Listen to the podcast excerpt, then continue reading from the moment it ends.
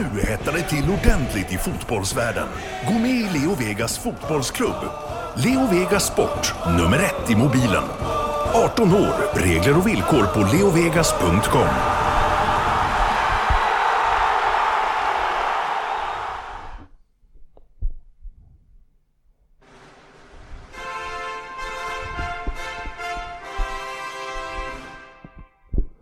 Premier League-podden presenteras av Leo Vegas Sport, nummer ett i mobilen och Go Sport Travel, fotbollsresor i världsklass med officiella och trygga matchbiljetter.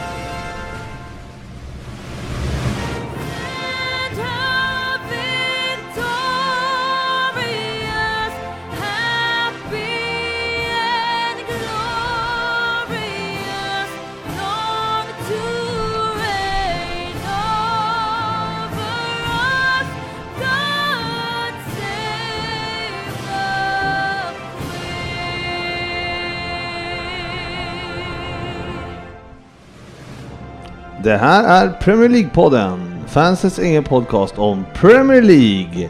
Här har ni innehållet i vårt 235 avsnitt. Vi börjar med veckans nyheter som vanligt och sen går vi över på lyssnarfrågor, så inget eh, nytt på den fronten. Sen kör vi en Vem där? och eh, rullar ner på veckans fo- fokusmatch som var eh, Eh, Arsenal, Manchester United va? PSG va? PSG. Ars Mm. Arsenal PSG, nej nej nej, nej de har inte mötts. Nej, de har inte mötts än. Eh, och sen så avslutar vi, vi går igenom ve- veckans omgång, lite tabell och sen avslutar vi med Femlingen som var svår den här veckan. Eh, ja, så var det med det. Och välkomna ska ni vara till podcasten där alla tycker att de vet bäst. Men trots att det inte är så, så njuter vi av illusionen. Vi som är här idag är eh, Fabian Jalkemo. Stämmer bra det. Mm, välkommen. Och Tack så sen mycket. är det Anders Ryn. Det är korrekt. Och eh, sist men inte minst Nej, faktiskt. defin- definitivt inte. så är det jag, Frippe eller GV eller vad ni vill kalla mig. Eh, ja, så var det med det. Eh, Läget Ryn. Ja men det är bra. Eh, Kom, kommer vi, kom, vi pratar ju ofta om vilka lokaler vi sitter och spelar in i. Mm. Kommer vi ta upp det idag? Ja, det kan vi väl göra om du vill. Ja, det har blivit hemmapodd. ja, hemma hos dig. Ja, hemma hos Ryn. Ja, hur känns det? Alltså det vi har ju aldrig haft så här eh, bra ljud inför. Ett Nej, avsnitt. och eh, det är varmt och skönt, hyggligt nystädat. Ja, man fick en läsk. Ja, Så. ja men det servas lite här. Ja, man kan säga att eh, allt är bättre än vad det har varit någon Ja. annanstans. Ja, jag tycker att det är ett uppsving eh, och eh, med x antal minusgrader ute så var det ju jätteskönt att inte behöva röra sig från soffan idag. Jaså, Alltså, jobbar på, du hemma? Nej, nu på kvällen. Ja, nu på kvällen. Ja, jag behövde ju då åka hit. Och eh, jag ska inte klanka ner på det här området, men det är inte det mest fashionabla området i hela Väsby. Om det nu finns något fashionabelt, om, område i Väsby. Men, men nog fan i mig måste man pröjsa 10 spänn timmen för att ställa sig här och parkera. Ja, men det har du råd med. Ja, det har jag, men det är Ja. fan i mig, det är, det är för jävligt. Är ditt stora problem att du kommer vara hemma hos en kompis i två timmar och du får betala 20 spänn i parkering? Mm, Jag är så glad att du inte har vänner som bor inne i city till exempel. Ja men det är det som det, är det jag vill komma. Det kostar, det på, eh, på kvällen i city, Stockholm city så är det gratis. Nej, det är verkligen det. Ja, från sju. Ja, När jag bodde där, då var det från fem. I Norrköping är det åtta faktiskt. Ja, så det jag säger är att det är alltså dyrare att stå på den här sunkiga vadå haket. sunkiga haket? Jämfört med att stå... Nej, nej, nej. Alltså Du inte, kan börja med att lämna tillbaks Pepsin du fick av mig. alltså inte, jag menar inte lägenheten i sig, jag menar ju själva eh, eh, Väsby i sig. jag bor ju bara där. Ja, eh, men din dröm är alltså egentligen att hitta kompisar som bor där i gratis parkering. Eh, nej, För annars blir du upprörd. nej. Och sätter det i relation till, jag är uppenbarligen inte värd 20 kronor för att hälsas på. Eh, alltså, ah, jag vet inte riktigt. Nej då, men... ehm, Och vi tackar för idag, för Fredrik Ja. ska gå hem nu. Ja, nej, men det var kul. Ehm, hur som helst, eh, Fabian då?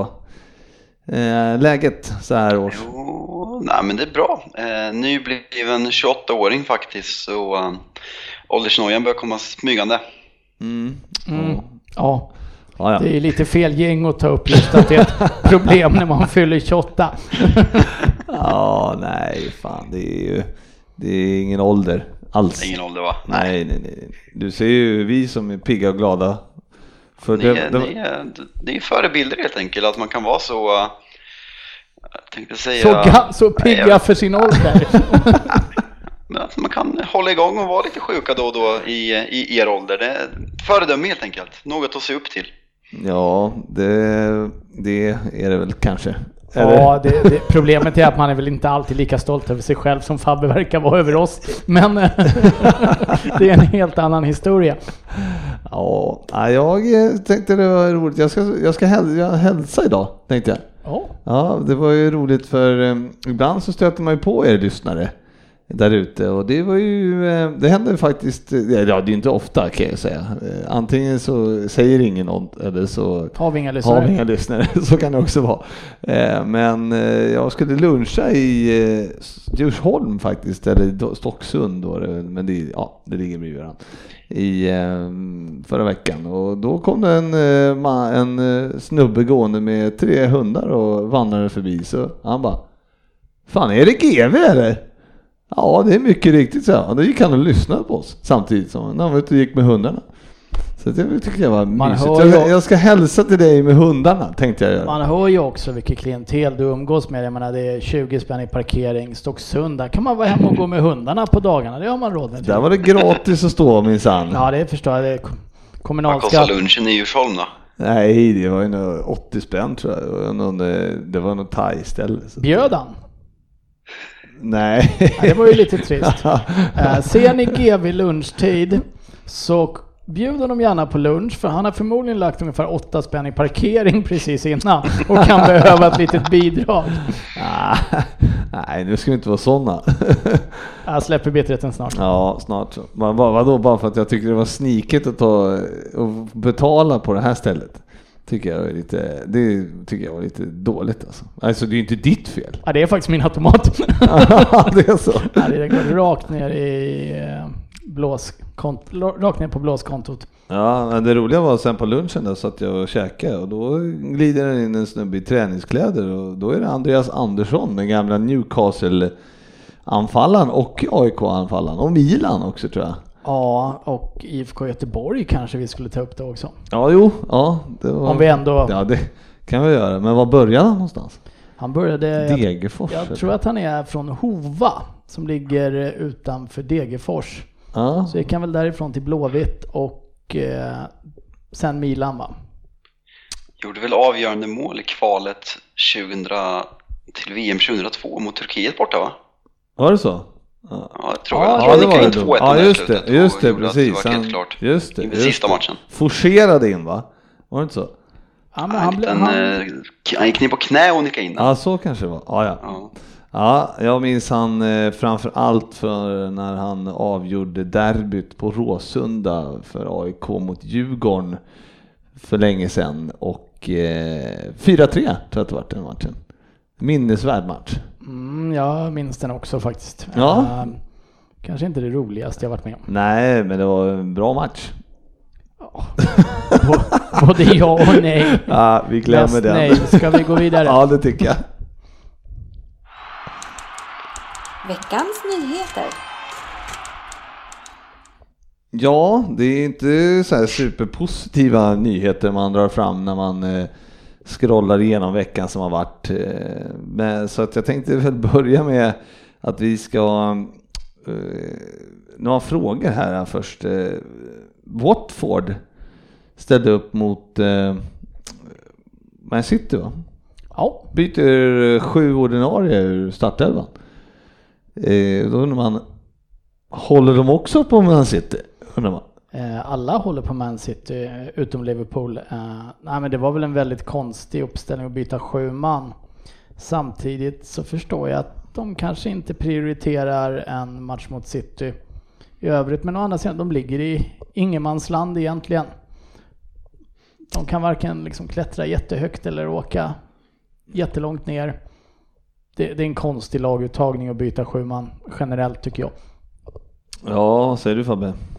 Nej men absolut, det vore, det vore en sak om de hade ett väldigt, ett väldigt tufft spelschema eh, med, eh, med säg, tre, tre matcher på, på sex dagar eller dylikt, att de var mitt uppe i midweek-gånger och såg City borta som en omöjlig uppgift och kanske istället för att vila spelare som de bättre lagen gör mot sämre lag, att de vilar mot bättre lag. Det kan jag köpa, men nu har inte de match på en hel vecka, vilket gör att jag inte förstår varför de inte går för det. För City utan Fernandinho, utan Laporte, utan Kevin De Bruyne. Vi har sett att de kan tappa poäng på hemmaplan när både Leicester och eh, är det mer som har slagit dem? Leicester Crystal och... Palace, Eh, ja, exakt. Som har slagit dem på, på bortaplan. Så sett till Watfords spelschema så förstår jag det inte absolut. Hade det varit eh, midweek så hade jag kunnat köpa resonemanget, men inte nu. Man kan väl ändå säga att de ligger åtta Watford. Eh, en poäng efter Wolverhampton. Så att eh, Mm. sjunde plats är ju ändå en eh, realistisk Europa League-kvalplats. Ja, ja men Så att, absolut. eh, Eh, ja. Det är det men, värsta man kan komma på enligt dig. Eh, ja, om man är Liverpool. Nej, men inte men- Watford. generellt så är det väl jättekonstigt. Jag vet inte om de har, har, ni, har Liverpool eh, Watford kvar också? Ingen aning. Eh, men eh, det, det Nej, vi mötte dem, vi slog dem 5-0 för några veckor. Ja, då spelar inte det så stor roll om ni skulle gå ut. Men det är ju tråkigt att de ställer upp med B-laget mot City och så skulle de gå ut med ett jäkligt taggat A-lag till exempel mot Liverpool. Det, det är ju inte riktigt fair play alltid kan jag tycka. Eh, Men nu påverkar det ju inte absoluta toppen heller och de de förlorade ändå. Ja, de hade förlorat säkert ändå. Men eh, nej, konstigt, eh, konstigt val. Eh, en annan diskussion som har varit, eh, som jag, vi har diskuterat mycket i chatten i alla fall, det är ju den här, eh, jag måste ju ta upp den igen, offside-regeln. Som ja, alltså vi, man inte blir något klokare på direkt. Det var, var det i helgen nu som det vart något konstigt igen va? Sitter ju sett noll mål. Ja, när han bryter och sparkar, Sparkar. på Sterling va? Sparkar bollen på Sterling. Ja, just det. Hade han gett fan i att ta den så hade Sterling varit offside. Men nu, glidtack, nu, nu glidtacklar han precis bredvid Sterling på, och får bort bollen på Sterling och in i mål. Och då blir det alltså inte offside. För att Eh, han tog bollen. Ja, och linjemannen vinkar ju för offside i första läget eh, har jag för mig också. Eh, innan han blir nervinkad av huvuddomaren va?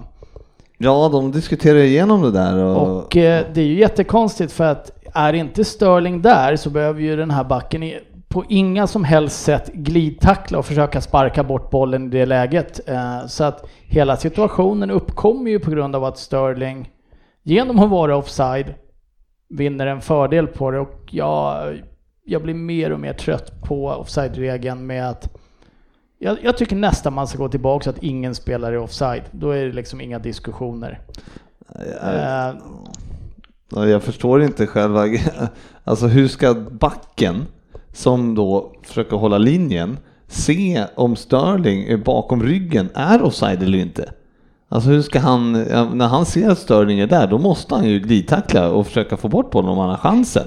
Han kan inte vara iskall och bara, jag, tar en, jag tar en offside här. Ja, och så bara, nej han var inte offside. Det är ju bara Baresi liksom som har kunnat styra och ställa så på en plan genom tiderna att lyfter Baresi armen så var det offside oavsett var på plan det var. Men eh, jag tycker att det är en jättekonstig eh, tolkning av regeln. Eh, jag tycker att det är konstigt diskussionen som vart efter Tottenhams straff mot Arsenal. Där situationen uppstår på grund av att Kane har tjuvat lite och är offside. Eh, tar vi också Kane så tycker jag att hans 1-0 mål mot eh, Southampton här i helgen också är offside. Mm. Eh, så att, Eh, nya Liverpool eller? Två fuskmål på två matcher. ja, fast det hjälper oss inte, tyvärr. Det blir inte lika mycket snack om det då heller när man förlorar. Nej, det, det blir ju tyvärr inte det, men jag tycker att det har varit mycket, tyvärr. jag menar vi hade en grov miss i någon Liverpool-match, va? när Milner blir framspelad när han är två meter offside. ja. Så jävla svårt kan det inte vara att ha en regel som alla fattar och följer. Alltså att linjedomarna kan följa. veckan. efter förra veckan så är jag för VAR och kommer alltid stötta VAR. Så eh, med VAR hade inte det här hänt. Nej, nej, verkligen Sen, inte. sen om vi pratar med den här Sterling-incidenten så regelboken säger så här att när Watford-spelaren aktivt spelar på bollen så uppstår en ny situation. Men som Ryn är inne på, alla som kan fotboll vet ju att Sterlings aktion i första läget påverkar backens kontrollerande agerande på, när han spelar på bollen i andra läget. För Sterling är inte så nära och får inte bollen på sig och Watford-spelaren behöver inte slå bort bollen i ett sånt pressat läge om Sterling inte är offside. Så jag skiter i vad regeln säger. Det är alla som kan fotboll vet att det är offside. Resten eh, Ja, men det, tänkte det, säga något dumt om. Det är klart det är offside. Oh, jag skiter i vad regelboken säger, det är offside. Ja. Nej, jag är helt med dig att uh, Sterlings offside-position är det som föranleder till att backen måste glidtackla i det här läget. Det behöver man ju Ja. inte göra om inte Sterling är där. Eh, och han kommer inte sparka bollen på Sterling om Sterling inte är i den positionen som han har tjuvat sig till. Nej, Eh, ja, det är han helt kan aldrig lista ut att, eh, liksom, att han var offside när han springer bakom han. Han Nej. har inte ögon i nacken. Och så det, liksom. och det som regeln eh, dessutom har medfört var ju att eh, åtminstone förr i tiden så kunde man ju kasta ett getöga som det gamla uttrycket säger på linjeman och säga har han höjt flaggan eller inte? Mm. Det gör de ju inte förrän de har petat på bollen. De kan ju få springa 30-40 meter innan de väljer att höja flaggan. Ja.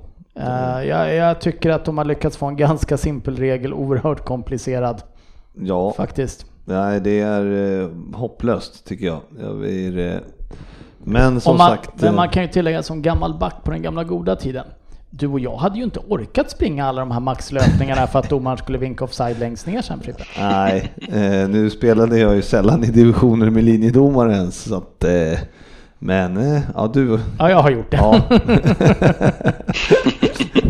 Eh, Vi lämnar offsiden och bara konstaterar att den är jävligt kass den regeln. Eh, Det var faktiskt en annan podd som pratade om att ta bort offsiden. Och liksom bara köra utan offside. Och vad det skulle leda till. Offside-regeln kom ju till av anledningen att man inte skulle lämna folk som stod upp och fiska i straffområdet en gång i tiden. Va? Mm. Eh, Det känns jättekonstigt att tro att det på något sätt främjar offensiv fotboll, tänker jag. Ska Kane bara stå uppe i straffområdet då, då kommer ju alla klubbar behöva ställa en back där nere minst. Ja. Man vill gärna vara i numerärt överläge i eget straffområde. Om man är två spelare, det kommer bli ett oerhört utdragna, utdragna lag. Ja, ja men det jag. ska ju bli en helt annan taktik. Skulle det bli, men ja. Ja men då, eh, det- det blir ju lite som, eh, nu har jag aldrig spelat basket men jag tänker mig att juniorbasket, du har en lång rackare som du ställer under korgen och skickar in långa bollar till. Det här hade ju kunnat vara det som hade fått Crouch att verkligen blomstra. Skicka upp en lång jäkel på honom bara. Ja, nej jag vet inte. Det är väl ett steg för långt, men eh, nej, det är eh, offside är för krångligt helt enkelt. Vi går vidare och eh, ska prata lite om Manchester City då, som nu granskas av eh, Premier League för eh, sina eh, alla konstiga ekonomiska turer. Det finns alltså tre olika punkter, nu har jag inte dem framför mig tyvärr då, men det är alltså de, en, en av punkterna vad jag förstått är att de har på något sätt betalat ut ersättning till några andra bolag som spelarna har eller något sånt där. Så att det är liksom eh, men de eh, dementerar ju förstås och välkomnar en utredning. Vad ska man eh, säga om City överhuvudtaget? De riskerar ju definitivt då eh, det, ingen, vad säger man, ingen Rök, utan, eld. Så är det eh, Och eh, Det känns ändå kul att vi börjar komma tillbaka till lite ordspråk och Ja, sånt där. ja. Eh, de, eh, de riskerar ju, kom, riskerar ju framförallt att inte få vara med i Champions League. Eh, Och eh, ja, vad, vad, vad, tror kan, du, kan man få en analys här bara Ryn, om du tror att de kommer att bli straffade?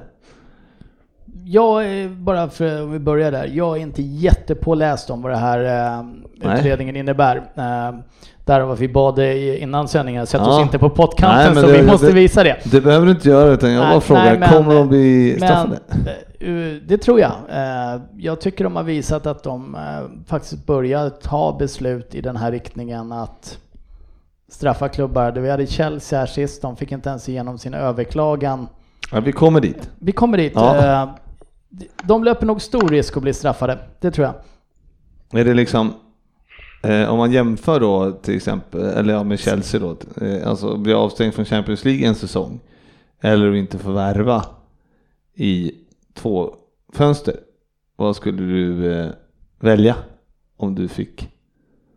Ja, vi, Tottenham värvar ju inte ändå, Nej. så att eh, jag tar ju och spelar Champions League då. Ja. Eh, nej, men jag, jag tror ju att City behöver Champions League mer än vad de behöver värva just nu. Mm. Eh, Och Chelsea tvärtom. och Chelsea Ja. kanske tvärtom, för Chelsea har riskerar att tappa en del spelare och visserligen det var någon i våran chatt eller på Facebook som skrev att det finns ju massa bra spelare och Sofia tog upp det förra veckan, någon kille som har gjort det bra i Wigan.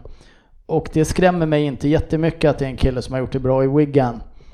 Nej, Eh, i, det, om han ska in i... om han ska in i startelvan i Chelsea. Nej, så är det. Eh, Så jag tror att eh, det är två helt olika scenarier där, men det är absolut stor risk att de blir straffade. Vad händer med deras plats, Fabbe? Tror du? Om de... eh. Ja, Nu, nu är vi på väldigt spekulativ Ja, gör nivå. inget. Att om de blir straffade och, och om det blir så och om det blir så. Ja. Eh, så tror jag att eh, laget under i England, eftersom England har fyra platser, så tror jag att eh, det femte placerade laget i England har deras plats. femman får det. Ja. Kan vara jättefel, men rent spekulativt. Lå- Det, det låter ju som en logisk gissning. Ja, det Eh, det är ja, väl det- lite man- det vi håller på med alltså. just nu. Kan det vara så då att eh, om det går så pass fort så att de blir avstängda till nästa säsong, då har vi alltså en plats till ledig. Så den kan Tottenham kanske ta då? Ja, lite tur eh, kanske. Eh, För värva tänker vi inte göra. Ja, men det, det finns väl några olika aspekter. PSG löper väl en relativt stor risk att hamna under en sån här undersökning också. Mm. Och jag tror jag läste någonstans att det var någon ny tillsatt ansvarig i Uefa eller något liknande som dessutom råkar vara före detta ordförande i PSG eller något sånt. Så att det känns ju rätt korrupt hela det här systemet tycker jag. Ja, men PSG har i alla fall, eh, de, de vill ju ändå bara vara med till åttondelen. Så Ja, att- de vägrar vara med längre. ja.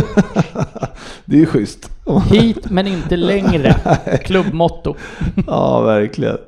Eh, Chelsea då, då som eh, Fifa har eh, satt ner foten här och sagt att här ska inte skjutas upp någon eh, process utan det, nu är det så att här är ni av, nu, det kommer bli så här.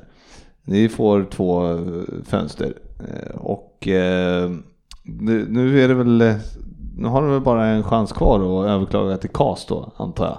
Att det Ja, det, de, eh, det de ville ha nu var det väl egentligen att ha, ha det här domen uppskjuten medans de överklagade till CAS va? Just det. Ja. Och det accepterades inte. Eh, Transferstoppet gäller tills CAS har tagit ett annat beslut. Eller två fönster och så vart det va? Ja, jag antar det. Så jag, och det, Lite, lite oväntat beslut tycker jag ändå. eh, Och definitivt jättenegativt för Chelsea. mm, vad säger du Fabbe? Nej, men vi var in, jag var inne på det, eh, om det var för två veckor sedan vi pratade om det. Jag, jag tycker om att, eh, att man inte kan skjuta upp ett beslut, för ett beslut, beslut är ett beslut. Att gör man sådana saker som det har varit med Barcelona exempelvis, då kommer de värva för två fönster i nästa fönster och då indirekt så betyder inte förbudet någonting. Men eh, nu blir det, om det blir kört så blir det verkligen kännbart för Chelsea som sitter i en väldigt prekär situation. Guardian skrev nu någon minut innan vi började podda idag att eh, Hazard eh, är väldigt intresserad av Real tack vare att Zidane har kommit tillbaka och eh, Guardian anses av eh, väldigt många och framförallt mig som Englands bästa källa. Så jag tror att man sitter i en extremt dålig situation att nästa år kan bli riktigt dåligt för Chelsea om man tappar Hazard. Man får välja liksom att om vill man ha pengar för Hazard måste man släppa honom annars så kommer han gå gratis. De har Hudson och Doy som inte vill vara kvar i laget och de har liksom, de har platser där det inte riktigt funkar. De har ingen riktig backlinje som någon skrämmer slag på någon. De har inte, de har inte en fungerande mittfält där Jorginho fortfarande att akklimatisera sig för Premier League och eh, forwards och wingsen känns, det roterar sig friskt men de hittar inte riktigt sin väg så nej, jag skulle vara väldigt orolig som Chelsea-fan för det här förbudet. Väldigt orolig. Ja, det är väl ingen eh, det är inte så positivt. Det Nej, det, det är klart inte positivt. Jag läste lite kommentarer om att, som jag tycker är väldigt roliga, när Chelsea-fans kommenterar att det var orättvist att de blev behandlade på det här sättet. Och det är ju jättekul när man står anklagad för fusk, att man tycker någonting är orättvist. Ja, och de, det är väl ändå 29 eller 23 eller spelare och sånt där som de har hittat. eh, Som de har misstankar, ja. oegentligheter Ja, kring. precis. Man har ju svårt att se att eh, de skulle få bort dem 29 liksom. Det skulle ändå stå, även om det är fem eller sex så är det ju fortfarande liksom, ja det är ju samma straff. Ja. Det kommer inte bli någon skillnad. Så att, eh, Nej men eh, det, det är ett jättenegativt beslut för Chelsea och eh, tappar de Hazard och Hudson och Doy och ja men alltså som du säger Fabbe där. Någon menar- till eventuellt. eh, Han var väl bara, var, köpte de Kovacevic? Nej, han är på Han är lån. bara lån, på lån också va? Ja, nej men alltså som Fabbe säger där med, med Hazard där och om, Zidane har ju då, alltså jag har ju svårt att säga att det inte skulle stämma att han har blivit lovad och eh, tre miljarder och liksom värva för. De har ju inte värvat på eh, stort på fyra fem år och vunnit Champions League tre gånger så att, och behöver uppdatera truppen så att, eh, alltså att eh, att de inte skulle bjuda en bra slant för Hazard som ändå vill gå dit, det låter ju jättekonstigt. Eh, om, ja. Kan vi säga att Hazard eh, går till Real i sommar? Ska vi sätta ner fotot och säga att han är klar? Han är klar. är du med på det Fabbe? Hazard spelar inte Chelsea i augusti 2019. Ah, bra. Då Bra, vi- då är vi klara Ja. med det. det hände ju andra tråkigheter i England också. I helgen, eh, det var ju en planstormning, eller en kille som sprang in när Arsenal gjorde mål och det var en kille, eh, en idiot, en till idiot, som sprang in då i Birmingham eh, derbyt. Paul, mellan Paul, Birmingham. Mi- Paul Mitchell, eller vad hette han? Hette han så? Ja. Som, eh, han, Nu blir han ännu mer outad. Ja, ja, jag vet inte om han lyssnar på det här. Eh, heter du inte Paul Mitchell och det finns någon annan Paul Mitchell som känner att jag har varit elak mot alla Paul Mitchellar där ute så ber jag om ursäkt. Men jag tror att det kanske kan slinka igenom. Eh, men han springer ju in och det är en bra smäll han lassar på, eh, på Grealish där. Gra- Grealish. Mm. Men, eh, men ändå eh, efter spelet här bara alltså och då hela polisen, han döms ju dagen efter. Det går ju undan i, i det var inte fyra månaders eh, liksom, eh, utredning först utan eh, han dömdes ju dagen efter och då dömdes han ju till 14 veckor i fängelse. Ja, det var förslaget. Sen så kommer han Ja. väl få en eh, dom med besöksförbud på Ja, fotbollsarenor också exakt. va? Men jag tycker väl ändå, eh, alltså 14 veckor Fabbe, är inte det, var inte det snålt alltså? Alltså, grej, alltså grejen är så här, man kan se det som att det är snålt, men i, i grund och botten så, så är det ju olaga intrång på planen och ett slag som jag tycker han missar.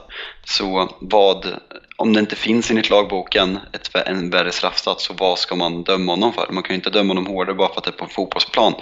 Jack Grealish går inte över lagen, så Nej. Även om det moraliskt kanske borde vara ett värre straff att springa in på en fotbollsplan så kan man inte ändra lagboken helt enkelt. Så, Nej, så är, så är det. det så det, det är en svår diskussion för att det, man kan ju inte ändra efter olika förutsättningar. jag för Ett slag är ett slag.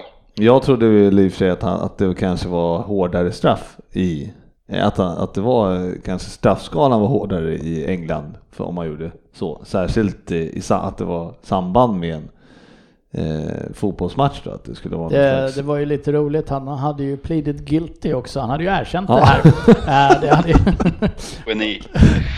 Eh, nej men eh, det som är imponerande om man jämför med eh, kanske svensk lagstiftning när folk varit inne på planer och gjort liknande saker. Det var väl länge sedan någon var så grov dock. Men det är ju att här, det var ju första icke och veckodag. Då var han uppe i, uppe i domstol och dömdes. Det är inga långa tider och det verkar som att han dessutom kommer få sitta av de här 14 veckorna. Att det inte bara är att du har du får nio månader villkorligt utan du fick 14 veckor i fängelse. Så han kommer inte ut efter sju? Ja, det kan ju vara gott uppförande kanske, men han verkar ju ha lite problem med just den delen också. Nej, men det är väl jättebra. Sen så vilken revansch för Grealish att då dessutom avgöra det här Ja. Birmingham-derbyt sen. Nej, det var ju, det var ju grymt alltså. Det är otroligt. Men eh, ja, starkt att bara köra på. Men eh, de är ju rätt tuffa. Engelsmännen, de har varit i fight förr kanske? Ja, det där var inte mer än en vanlig fredagkväll för Grealish. Ja, eller hur Han ser ju väldigt ordentlig ut dock. Ja, det gör han ju. Ja, han ser bra ut. Hur är det i eh, England? De, är, de, hår- är de lite tuffare där eller? Fabbe?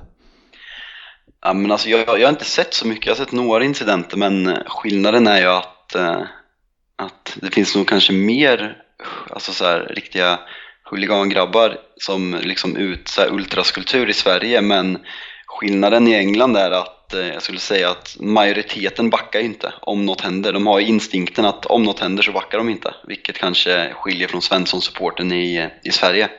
Så alla har den där lilla inställningen att händer det något så eh, de är inte någon som springer iväg det. Nej, men Martin, jag tänker ju liksom mer på den här uppväxten, de här arbetarkvarteren, att det, det slåss mer där än vad det gör i medelklass-Svenssons vardagsrum, höll jag på att säga. Alltså, I skolorna och sådär. Ja, nu, nu är vi ute på fördomsfulla vatten men Ja. eh, rent spekulativt så skulle jag absolut säga att det är så. Ja. Ja, jag, Och jag skulle nog säga att eh, här pratar vi nog om någon form av romantiserande arbetarklassbild av England eh, precis åt andra hållet. Jag tror inte de klappar på varandra så fruktansvärt mycket i de här arbetarstäderna. Däremot så är de ju, precis som du säger, det är ju ett land som, det är ju ett stolt folk och de är ju dessutom duktiga på att kanske sänka ett par pilsner innan de ger sig ut. Eh, Så att eh, nog händer det att det slåss lite, men jag tror inte vi ska sitta här och säga att det slåss Jo. en hel del i eh, radhusområdena i Birmingham. ja, men det tror jag att det gör. Ja, men jag tror ändå att det gör det. Även om jag eh, kan ha fel. Nästa Självklart. podd så åker vi till Birmingham för att kolla upp detta. Eh, ja. Vi släpper ut Frippe ensam i Birminghams radhusområde. Ja, vi, vi vågade ju ta oss till Millwall i och för sig, till, men då tog vi ju å andra sidan en taxi därifrån. för, att, ja, för polisen sa att här ska ni inte vara. Ja, det var ju, det var ju faktiskt mot Birmingham de spelade också. Ja, det var det kanske. Ja, Ja. ja. du ser. Ja, de gillade inte heller varandra vad jag förstod. Ja, en sista grej här. Nej men Fabbe, vi måste väl ändå snacka, ta, vi kan väl prata bara snabbt om matchen förra veckan. Ja, Det vill väl, vad ska man säga, PSG åker dit och alltså att ni vann 1-3 på bortaplan, det är otroligt alltså. Ja, det är helt, alltså alla vet ju förutsättningarna och allting så vi behöver inte prata om det men alltså den, eh, den deppigheten man har känt som, eh, som eh, United-supporter de, de senaste åren efter Ferguson egentligen, nu har det gått i perioder och varit som värst, andra året under van Gaal och nu tredje året under Mourinho. Men att, eh, att känna den här glädjen över en fotbollsmatch igen, det var, det var länge sedan, det är nog tio år sedan jag kände det, att den här känslan kan, att den finns kvar. Och med puls och allting och det ska inte vara möjligt. Och det är klart det är tur. Eh, det, är så jävla mycket tur som det går inte att förklara men fortfarande tror jag att eh, Solskärs, eh, inte coachning kanske utan snarare men, vad säger man, mentala förberedelser för spelarna gjorde det här möjligt att han fick in en tro på dem. Och att vi med tio spelare borta kan att det kan ske. Och det tror jag gjorde att det i slutändan skedde också att spelarna trodde på det vilket inte hade hänt under Mourinho. Så, och sen älskar jag VAR också såklart Eh, ja, Ja, det, nej, det, var... det, känns som, det känns som alla har pratat så mycket om den här matchen så det känns, eh, det känns dåtid även om det bara är sex dagar sedan. Men eh, ja, nej, vilken känsla. Alltså, man har svävat på mål, inte ens söndagens förlust. Man, är, man går fortfarande på moln för, för, för onsdagen faktiskt. Ja, jag förstår det. Det var en, eh, en av de sjukare matcherna man sett. Faktiskt. Ja, verkligen. Ja, jag, jag tror jag skrev till Fabbe att det är, bara, det är bara ett skott. Kommer det hända? Och du var ju inte jättepositiv tidigare under matchen på att det skulle hända, men eh, sen tycker jag personligen att det han stoppar ett skott med armen. Jag tycker det är en solklar straff, så att det är inte så mycket att säga om det tycker jag. Eh, Men eh, PSG, vad, vad ska de göra nu då? Sist köpte de Neymar eller någon annan när de åkte ut. Och sen Mbappé på det och sen, ja, Ja. jag, jag, vet inte vad de ska hitta på. Det känns som att det, det har gått lite troll i det här för ja, dem. Då måste jag ha en eh, frisk eh, Neymar eh, också. Ja, men kan det vara så att ligan faktiskt är för dålig för PSG? De är inte vana ja. att möta riktigt, riktigt bra motstånd. Nej, men det tror jag absolut också att de är. Att det är, när man, nu liksom, när de har redan avgjort ligan och det blir alldeles för lite. De har faktiskt, ja, de förlorade ju som sagt, eller tidigare mot Lyon. Alltså de, när de möter de bästa lagen så har de inte... De... Ja, men det, det är inte de här sju, övertygande 7-0 segrarna Nej, då. precis. Så att det, det är lite...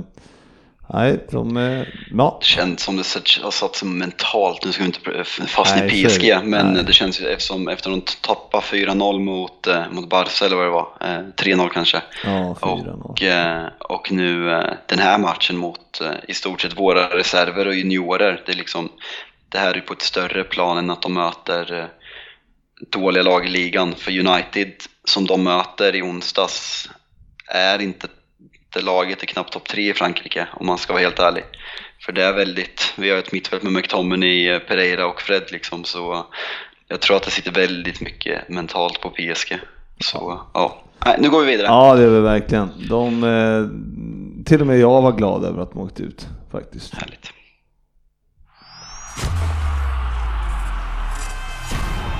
Veckans lyssnarfråga. Ja men precis. Eh, jag satt och det är alltid trevligt att eh, alla, att det är så många som skriver in. Eh, vissa skriver in frågor som vi pratade om förra veckan, såg jag här till exempel. Felix Rimfrost frågar om de nya reglerna. Men det Han bara, får lyssna på förra veckans avsnitt. Jajamän, det är bara, det är inte så svårt, det är bara backa. Eh, men Joakim Traunschnig det var ett ovanligt namn. Ja, väldigt eh, sådär, inget man... Tyskt låter det. Ja, det gör det verkligen. Eh, han undrar ju lite grann om Häng min son. Som, eller ja, mm, som eh, då har eh, verkat tappa formen. Eller vad ska man säga? Han lirade VM, han åkte och spelade asiatiska mästerskapen, kom tillbaka, och spelade med Tottenham åker och spelar något annat asiatiskt mästerskap. Jag har inte riktigt koll på hur många de har. Nej. Eh, kommer tillbaka, fortsätter spela och det här var väl första matchen han satt på bänken nu egentligen. Sedan han varit tillgänglig för spel och däremellan har han varit på ett par olika landslagsuppdrag. Att han är lite trött och sliten det är ganska förståeligt. Eh, tittar man på Tottenham så har vi spelare som ska kunna göra samma jobb som han. Kanske inte riktigt lika bra men eh, om han är trött och sliten så är det oerhört förståeligt. Eh, ja, det är inte det är konstigt en, att han vilas. Och det är en spelare som löper enorma mängder och mycket maxlöpningar när han spelar. Så att nej, det, jag tror inte det är något specifikt med hans form. Jag tror att han är trött.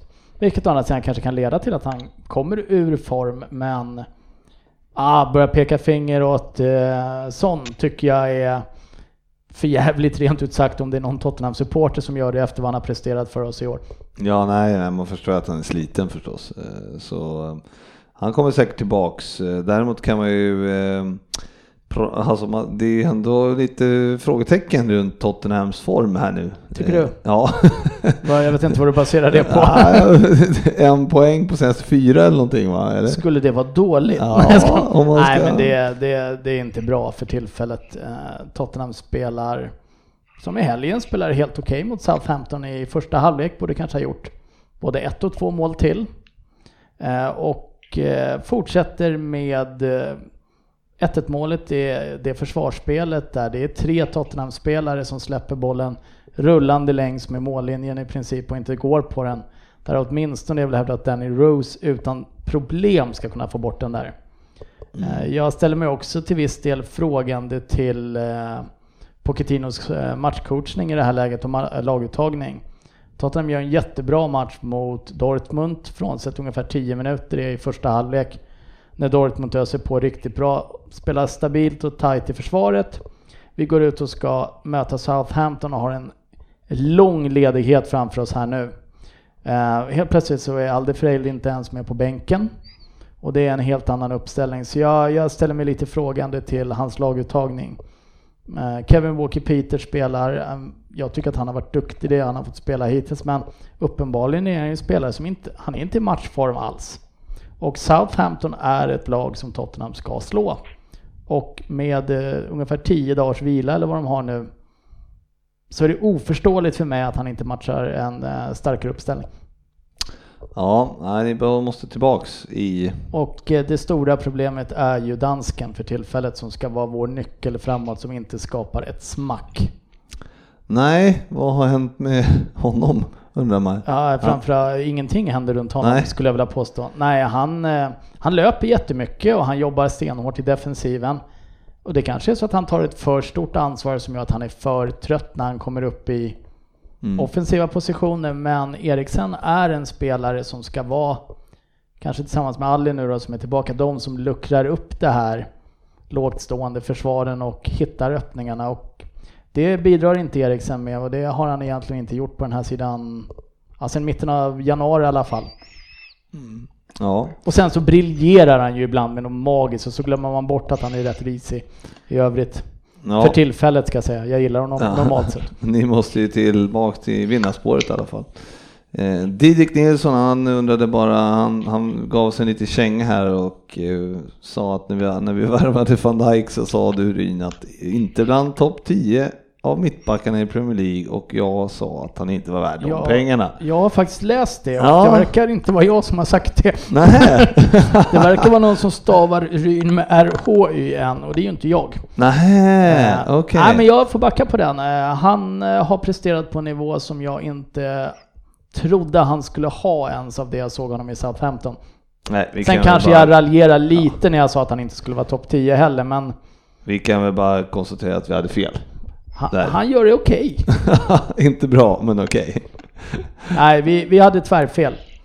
Eh, Anton Stam, Standert här uh, har skrivit ett långt inlägg här uh, om uh, hur kan man stå bakom sin klubb när den ägs av ägare som Abu Dhabi United Group? Hur resonerar man?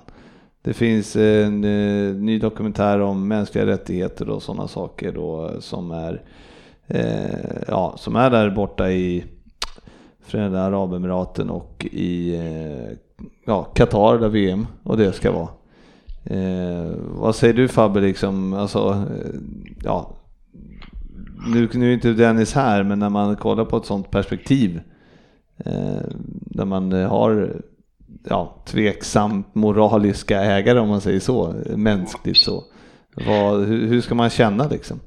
Jag svarade till Anton här på Facebook, men eh, alltså grejen är, det, det är en jättesvår fråga. Grejen är att när man väljer, majoriteten som väljer ett favoritlag väljer i väldigt ung ålder. När man är under 10 år så är man oftast inte alltför kunnig om hur det ser ut runt klubben, vart pengarna kommer ifrån, om mänskliga rättigheter, om slavhandel och dylikt. Att Eh, att sen byta lag, det är något man, det, det är något man liksom inte gör på grund av det. Även om United skulle få en saudisk prins som äger som emot kvinnlig rösträtt, jag, jag kommer inte byta lag för det. Sen absolut kan man kanske ifrågasätta folk som i vuxen ålder väljer att eh, börja supporta City efter vad deras värderingar har. Absolut. Men för att svara på din fråga, ja, man kan snacka om sin klubb även om de ägs av tveksamma ägare. Ja, man kan ifrågasätta ägarna, men det är fortfarande din klubb som du älskar och ägarna har ingenting med klubben att göra för klubben går över ägarna och kommer alltid göra. Sen kan man, sen kan man ju säga att det, det är ju faktiskt inte Manchester City i sig som begår de här brotten, klubben som Fabbe säger. Eh, däremot om man skulle ha en, alltså, nej jag tycker inte man kan hänga City-supportrar på något sätt och man kan definitivt inte begära att de ska byta klubb. Eh, de flesta supportrar är ju dessutom väldigt, väldigt långt ifrån ägarstrukturer. Man, man växer i nio av tio fall upp med ett lag som man håller på. Ja, och, ofta gillar man ju inte sina ägare. Nej, Heller. Det... jag menar, det, det, jag har ju haft klubben, alltså när vi ja, ägdes av Hicks och de där så var det ju bara, hatar vi dem ju.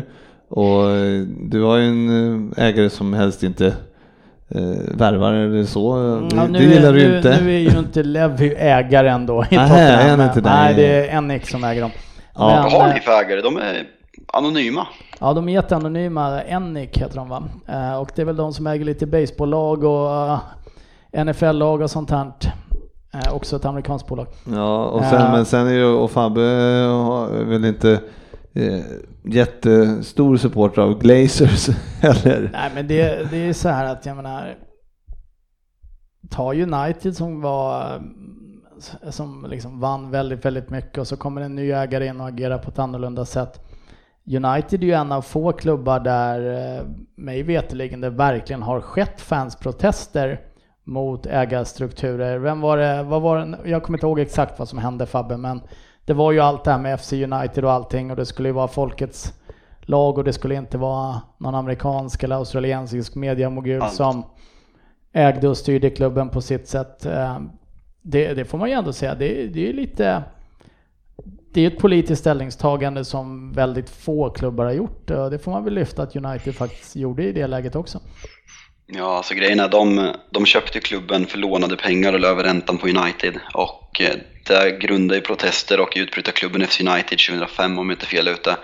Eh, de här protesterna med United Hate Glazer, Must Manchester United Supporter Trust tog fart runt 2010 för att vi inte investerade riktigt mycket pengar. Vi sålde Ronaldo och ersatte med Valencia från Wigan och värvade Michael Owen och Bertan och dylikt. Men och det var mycket green and gold på, på läktarna och mycket sånger och mycket protestmarscher och grejer. Men United vann under de här åren.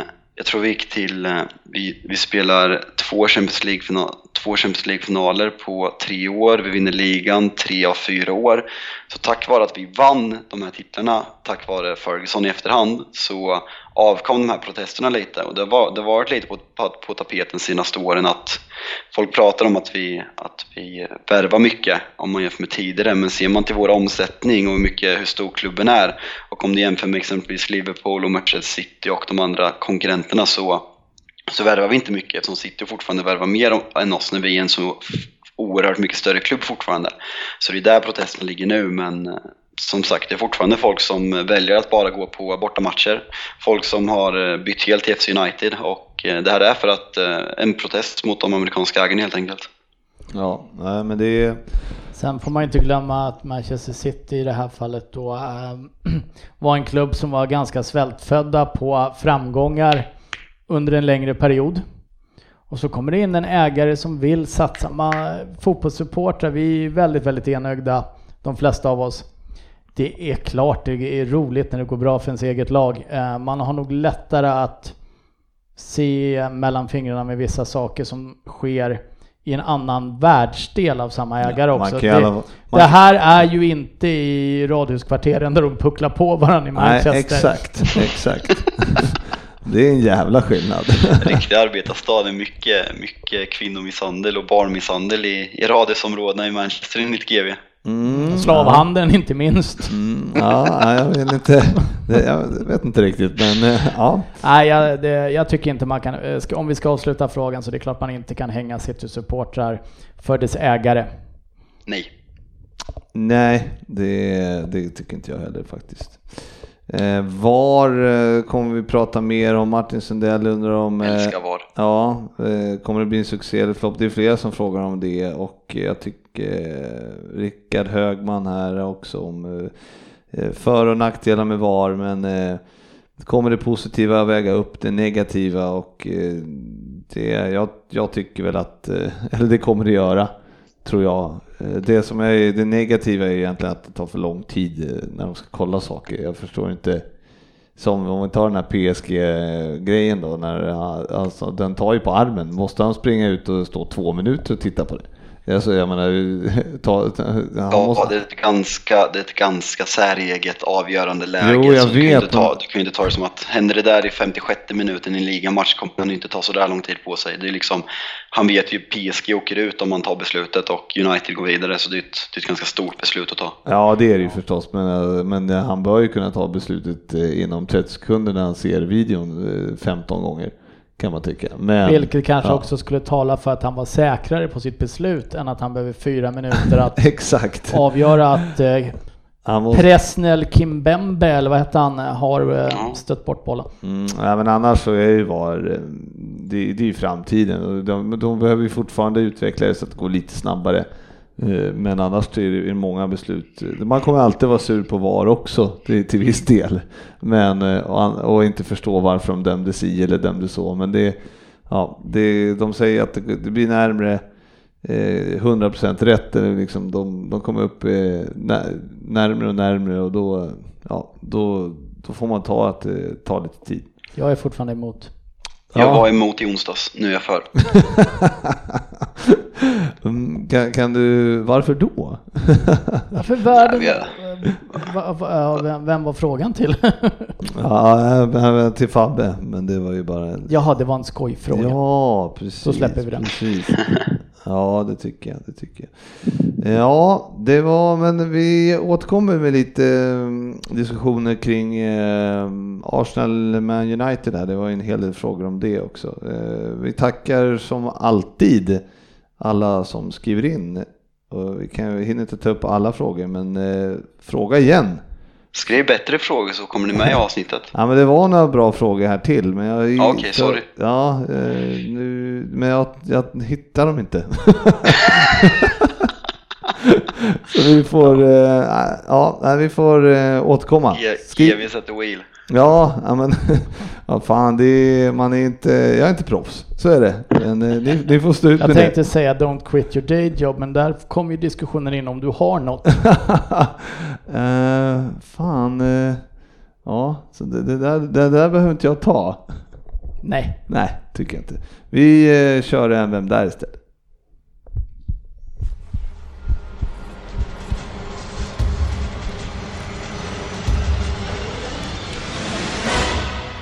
Vem där? Den kommer ju från mig då den här veckan igen eftersom Fabbe som varit ledig hela dagen inte hade tid att få ihop en. Nej. Men det är ju framförallt Svenssons fel. Ja, vi... Som är och firar sin mammas födelsedag. Är det så? Tror jag. Skönt att slippa honom. Ja, det tycker vi alla. Men eh, grattis mamma Svensson! Ja. Grattis! Och grattis ja. Eh. Men då sätter vi igång eh, och eftersom det är, det här är ju möjligheter för dig GW att ta poäng nu. Ja det sa du ju förra veckan också, så lyssna på den här jäveln igen och undra vad fan vad du skrev om mig. Ja, jag gillar chips. Men, eh, men, men jag käkar inte chips längre för att jag vart för fet av dem. Ja men det är ju inte mitt fel. Men nu börjar vi. På 10 poäng. Nu ska vi prata om mig. Bara om mig. Inget annat än om mig. Jag hörde förra veckans Vem där? Den var tydligen upplagd för Frippe och han nollade, så det blir inga specifika ledtrådar den här gången. Fotbollen var och är mitt liv. Min moderklubb, Backa Toppola, och min start, där startade jag min karriär. Min, min seniorkarriär inleddes i Meridian Superliga när jag bara var 18 år gammal. Det är ju ett tag sedan nu, men jag känner mig fortfarande 24. Precis samma ålder som Dennis Kjellin tror han är. Men jag stannade inte så länge i Meridian Superliga. Efter ett par år på hemmaplan flyttade jag till en riktig svensk klubb. Klubben jag landade i har ju huserat allt från legender som Magnus Ölme Johansson, Fredrik Stenman, Simon Tibbling till Andreas Granqvist. Lite mer internationellt gångbara namn i den klubben är ju annars Ronald Koeman och Arjen Robben. Ronald Koeman har jag förresten en speciell koppling till, men vi kommer till den senare. Men där blev jag inte heller kvar. Och nu är jag inne på min femte seniorklubb. Och från Holland, som ni säkert redan har tagit, så var ju steget inte så långt över kanalen till staden som stod som avsändare för Titanic. Och det är i Premier League jag spelat flest matcher för samma klubb. Det är 10 poäng. Ja, spännande. Hur gammal är fanskapet då? Det kommer nog senare. Det kommer senare. Troligtvis. Ja. Han är inte lika gammal som Dennis. Um, åtta poäng. Ronald Koeman var det. När jag kom till England var det som Ronald Koemans första värvning och jag var tänkt att lyfta laget. Och jo, stundtals gjorde jag nog det. Men sen, sedan lämnade han klubben och sedermera även jag. Fast jag stannade lite längre än vad han gjorde. Men jag är inte kvar i den klubben heller, utan numera hittas jag i staden som ibland kallas för Venice of the North. Vill ni ha lite fotbollsrelaterade fakta istället för städer? Jag har hunnit med 134 matcher i Premier League. Jag har spelat drygt 60 landskamper. Några medaljer eller pokaler har jag inte lyft. Ännu. Även om vi just nu är på god väg och har en bra chans. Trots att vi inte leder ligan för tillfället. Litet axplock av upplevelser ur min karriär.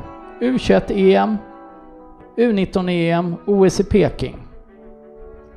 Och förresten, för någon vecka sedan blev jag den nionde spelaren i världen genom tiderna att få 10 i 10 av betyg av Le Equip, Le Equip efter mitt framträdande. En utmärkelse jag delar med Messi som har tagit den två gånger. Fabian! Ja, Fan, den där sista infon läste jag. Nu är jag så nöjd. Det kommer säkert gå åt helvete snart ändå, men fortsätt. Jag får uh, smsa du eller? ja. Ja. Eh, Messi, två gånger faktiskt. Frank Sosi, Bruno Martini och faktiskt svenskbekantingen Oleg Salenko har fått 10 av 10. Vi fortsätter på 6 då, Frippe. Mhm. Jag har sedan min seniordebut hunnit med spel i dessa klubbar, fast vi tar smeknamn istället för de riktiga namnen. Det blir lite roligare så. Att jag varit i Gronningen har ni ju redan tagit på Ölme Johansson. Ölme, en av få som faktiskt kan bära upp en bandana på lika coola, häftiga sätt som Bruce Springsteen, men det är nog bara han. Men klubbarna ja. Jag började i Vossa. Flyttade vidare till Pride of the North. Gronningen. Sen blev det The Reds, The Saints och numera sprider jag skräck i motståndarna i Gådensonen eller Jodens rödvita tröja.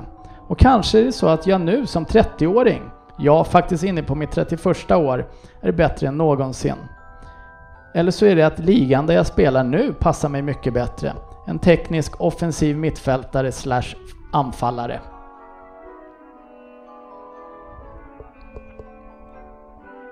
Ehm.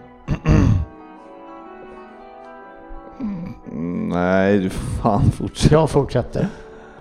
Meritmässigt står jag mig ganska slätt mot många andra. Jag har förlorat en final i ligacupen. Annars får man leta lite djupare. Jag blev visst den fjärde spelaren att göra tre eller fler assist i en och samma match när vi slog Manchester City 2016. Säsongen 2010-2011 var jag den spelare som gjorde tredje flest assist i Europa, slagen av Özil och Messi. Inte fy skam ändå. I somras fick jag göra VM-debut, men tyvärr så var det ju så att mitt hemlands granne gjorde betydligt bättre ifrån sig. Modric gick ju bananas där nere och det- jag kan ju tala om för er att det unnar vi dem inte det minsta. Det är stökigt nog på Balkan utan att Kroatien presterar på topp. Alltså jag kan vara den sämsta genom tiderna på det här. Det var det fyra poäng? Det var fyra poäng. Jag fortsätter med två för dig då Fredrik. Jag har ju som sagt varit i ropen de senaste dagarna. Jag lekte ju med marängerna här för inte så länge sedan. Trodde ni att jag var slut vid mitt senaste klubbyte så var ni fel ute. I somras, det kanske var ett modigt val att flytta till världens renaste klubb i staden som kan, alltid kommer vara mest känd för Anne Frank och sitt röda ljus. Men det var uppenbarligen rätt för mig. Där springer jag nu med runt med tröja nummer 10 i staden där Steff alltid anses som en av de stora. Steff ja, ja inte Rosersbergs tränare och sportchefens brorsa. Utan Stefan Pettersson som faktiskt höll på att preja Ryn av vägen i morse när han vägrade släppa in honom i rätt fil utanför jobbet. Nummer 10 i världens renaste klubb. Vem är jag? Va? Alltså jag köper ju att, att den är ganska svår. Jag, jag tog Ja men vänta, på en jag, jag, jag, jag, jag, vänta, jag måste, jag måste tänka efter.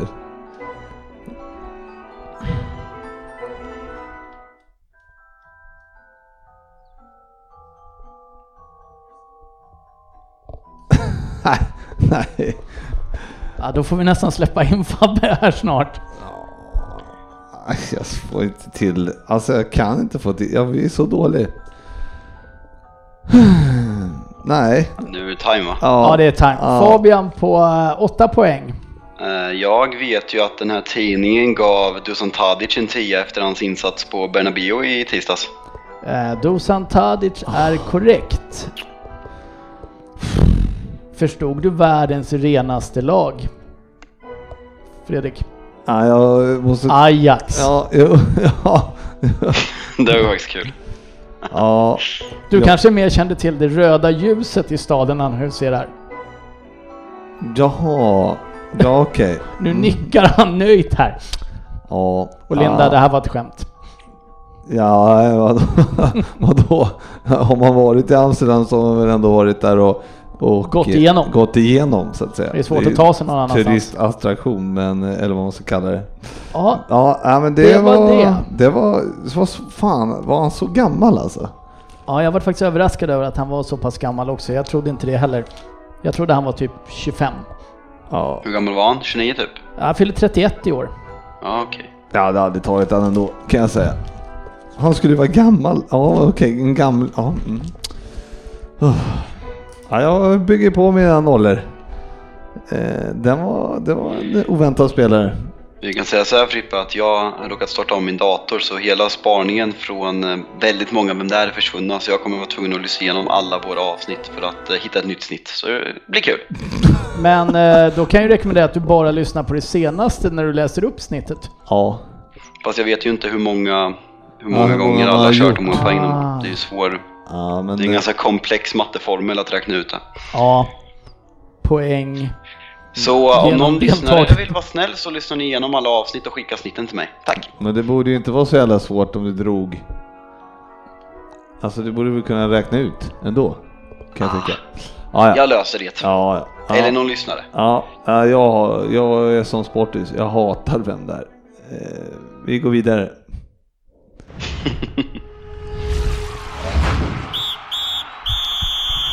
Veckans fokusmatch. Dock inget fel på vem där än. Jag tyckte det var ganska okej. Ja, ja, absolut. Men jävlar vad bra de var Ajax för övrigt. Ja, och det var lite därför jag valde honom också. Mhm. Han har ju Oj. varit lite i ropet sista veckan här. Ja, Jag var i Southampton när vi pratade, när vi pratade Titanic. Men eh, sen när du började snacka om... Jag var uppe i Liverpool när du började snacka om titlar och Wolverhampton om de skulle vinna FA-cupen och grejer. Men eh, det var ju luring att det var ett annat land. Ja, men jag ville väl att det kanske skulle funderas lite på um, både van Dijk och... eh, Venice of the North, sa du va? Ja, fast det är ju Amsterdam. Ja, det fattade jag med, men jag börjar ju veta i Liverpool och grejer, vad fan, jag, vi har väl inget, det kan ju inte vara Venice of the North tänkte jag. Nej, det kunde det inte. Nej, fan jävla lurendrejeri. Men eh, vad, ehm, Stefan Pettersson, Ja, ah, är inte han typ någon landslags... Jo. eh, det är därför jag kände igen honom i morse. För jag kommer, det här är en liten anekdot vi kanske kan dra innan det vi tar jag. veckans match. Jag kom ju i, som sportchefen skulle ha sagt, i grodan ro, åkande till jobbet i morse utanför Solna, Mm, där jag jobbar. mm. Och så finns det en liten rondell när jag ska in i garaget, där jag svänger upp. Och där kommer någon dåre farande i, liksom, i fel fil och ska liksom genom två filer. Och så ser jag att det är en eh, svenska landslagets, eh, eller svenska fotbollsförbundets logga på den. Men jag tänker att jag gestikulerar lite med teckenspråk. Tills jag ser att det är Stefan Pettersson och blir lite nöjd och vinkar fram honom istället bara. Ja, det var han fan inte Och, eh, värd. nej, nej, men det var lite kul grej och eh, därav att Är han landslagschef? Ja, Jag vet inte riktigt vilken roll han har, men han är väl inblandad på något sätt. Eh, Däremot så anses han, jag var tvungen att googla lite på honom idag, han anses fortfarande som en av de riktigt stora spelarna i Ajax. Mm, älskvärd Mm. kan man kalla han kanske. Inte i en, inte i Solna en morgon. Nej, Men- eh, i morse så kan jag tala om att eh, där hade han tur att han kom undan. Landslags, landslagschef. Ja, just det. Ja, och hade, han- hade det varit i England då hade det blivit fight. ja, ja, ja. Lätt. Du hade du klivit ur bilen och smackat Ja, ja, ja, på honom. ja, ja, det hade- varit i ett medelklassradhusområde. Han hade Jajamän. lätt tagit 14 veckor på kåken för det.